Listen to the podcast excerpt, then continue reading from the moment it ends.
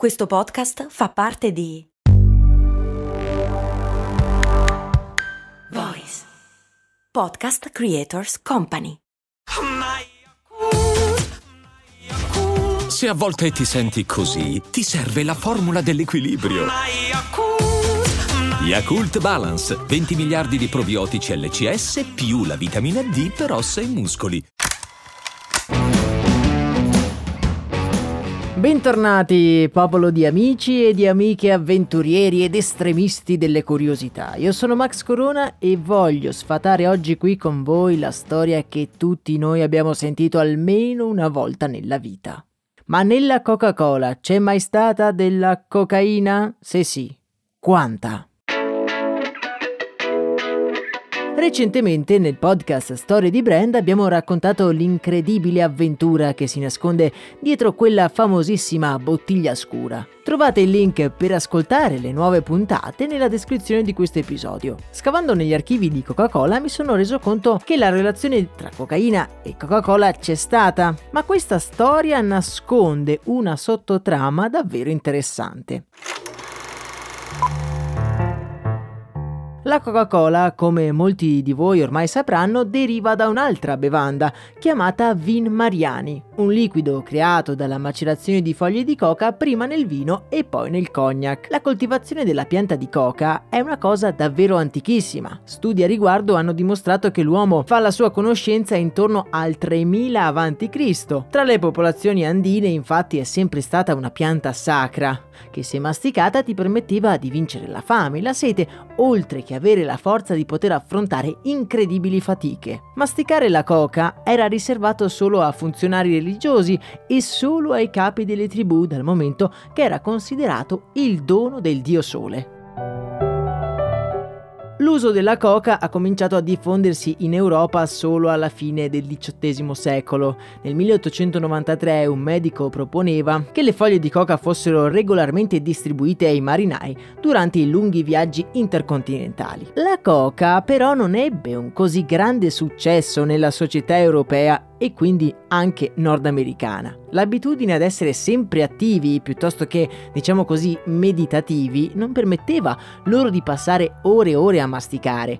Ruminare le foglie di coca non era proprio fattibile. I ricchi aristocratici e borghesi europei preferivano di gran lunga un bel bicchierozzo di brandy piuttosto che una foglia da masticare per ore e ore.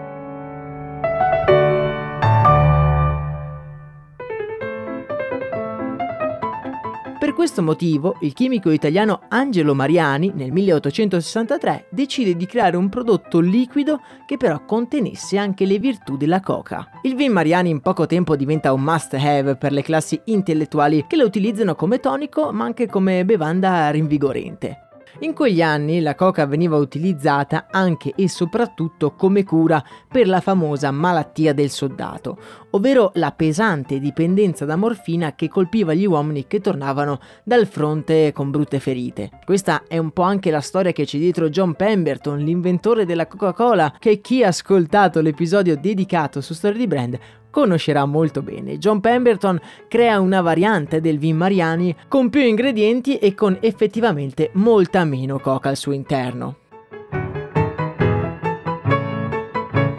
La presenza di coca nella Coca-Cola è ben documentata fino al 1929, quando il Congresso degli Stati Uniti e l'opinione pubblica in generale avevano definitivamente condannato il suo utilizzo.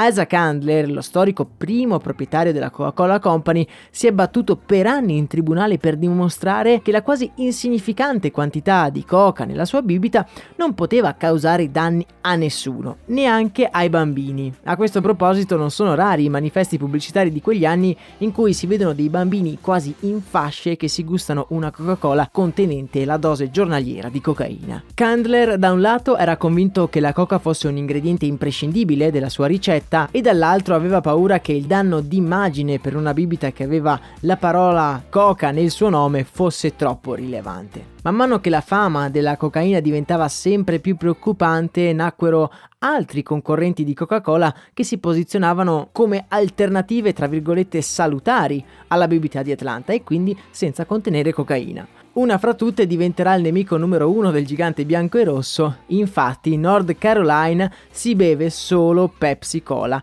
la Coca-Cola senza cocaina.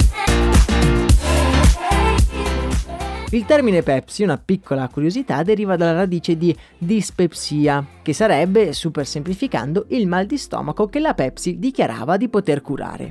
La Coca-Cola toglierà definitivamente le foglie di coca dalla sua ricetta nel 1929, cercando di riguadagnare terreno nei confronti della sua rivale di sempre. Da quel momento il figlio di Asa Candler, John, cercò di eliminare ogni traccia dell'ingrediente dalla storia della compagnia, per ripulire il brand da una pericolosa associazione.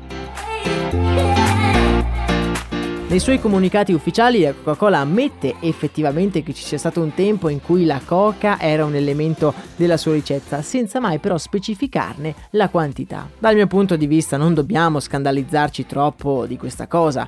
La coca era un ingrediente perfettamente legale, che era stato anche sdoganato da illustri scienziati, lo stesso Sigmund Freud era uno tra questi. La coca era un ingrediente di moltissimi prodotti e la Coca-Cola ha solo avuto la sfortuna o la fortuna di essere quello dal successo più duraturo. L'origine delle bibite è sempre avvolta da storie interessanti.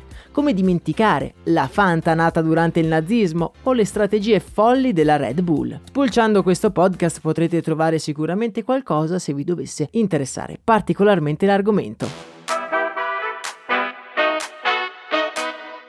In descrizione trovate anche il link diretto per ascoltarvi i segreti di Coca-Cola, la serie dedicata su storie di brand, se ancora non lo avete fatto. Per oggi è davvero tutto, nella speranza che possiate godervi una bibita fresca, senza cocaina ovviamente, io vi abbraccio, un saluto da Max Corona.